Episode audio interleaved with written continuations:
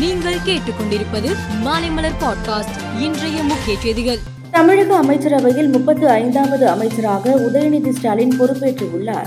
முதலமைச்சர் மு ஸ்டாலின் அளித்த பரிந்துரையை ஏற்று இன்று காலை ஒன்பது முப்பது மணிக்கு கிண்டி ஆளுநர் மாளிகையில் உள்ள தர்பார் ஹாலில் நடைபெற்ற விழாவில் உதயநிதி ஸ்டாலினுக்கு ஆளுநர் ஆர் என் ரவி பதவி பிரமாணம் மற்றும் ரகசிய காப்பு பிரமாணம் செய்து வைத்தார்.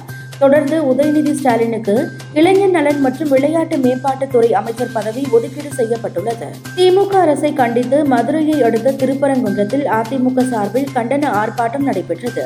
இதில் கலந்து கொண்டு பேசிய அக்கட்சியின் அமைப்பு செயலாளர் ராஜன் செல்லப்பா எம்எல்ஏ பாஜகவுடன் தொடர்பில் இருக்கும் ஓ பன்னீர்செல்வம் மணிப்பூர் சத்தீஸ்கர் போன்ற மாநிலங்களில் ஆளுநர் பதவியை வாங்கிக் கொண்டு போய்விட்டால் அதிமுகவிற்கு தொல்லை நீங்கும் என்று கூறியுள்ளார். இந்தியாவில் மின்சார வாகனங்களுக்கு மாறுவது மற்றும் உற்பத்தி செய்வது என்ற எஃப்ஏஎம்இ திட்டம் மத்திய கனரக தொழில்துறை அமைச்சகத்தின் சார்பில் செயல்படுத்தப்பட்டு வருகிறது.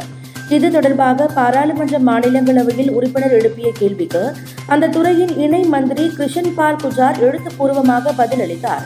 அப்போது அவர் தமிழகத்தில் இருநூற்று எண்பத்தோரு சார்ஜிங் நிலையங்களும் புதுச்சேரியில் பத்து சார்ஜிங் நிலையங்களும் அமைக்கப்படும் என்று தெரிவித்தார். புதுச்சேரியில் பாரம்பரிய சுற்றுலா கடற்கரை சுற்றுலா ஆன்மீக சுற்றுலா மேம்பாட்டுக்கான நான்கு திட்டங்களை மத்திய மந்திரி கிஷன் ரெட்டி தொடங்கி வைத்தார்.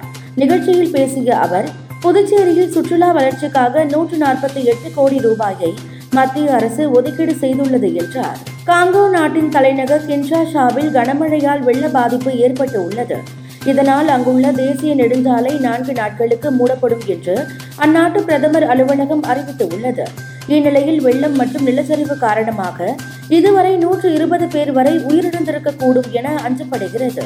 கத்தாரில் நடைபெற்று வரும் உலகக்கோப்பை கால்பந்து தொடரில் நள்ளிரவு பனிரெண்டு முப்பது மணிக்கு லுசைஸ் ஐகானிக் ஸ்டேடியத்தில் தொடங்கிய முதல் அரையிறுதி ஆட்டத்தில் அர்ஜென்டினா குரோஷியா அணிகள் மோதின. இந்த போட்டியின் முடிவில் மூன்றுக்கு பூஜ்ஜியம் என்ற கோல் கணக்கில் குரோஷியாவை வீழ்த்திய அர்ஜென்டினா ஆறாவது முறையாக உலகக்கோப்பை இறுதிப் போட்டிக்குள் நுழைந்துள்ளது. மேலும் செய்திகளுக்கு மாலை மலர் பாட்காஸ்டை பாருங்கள்.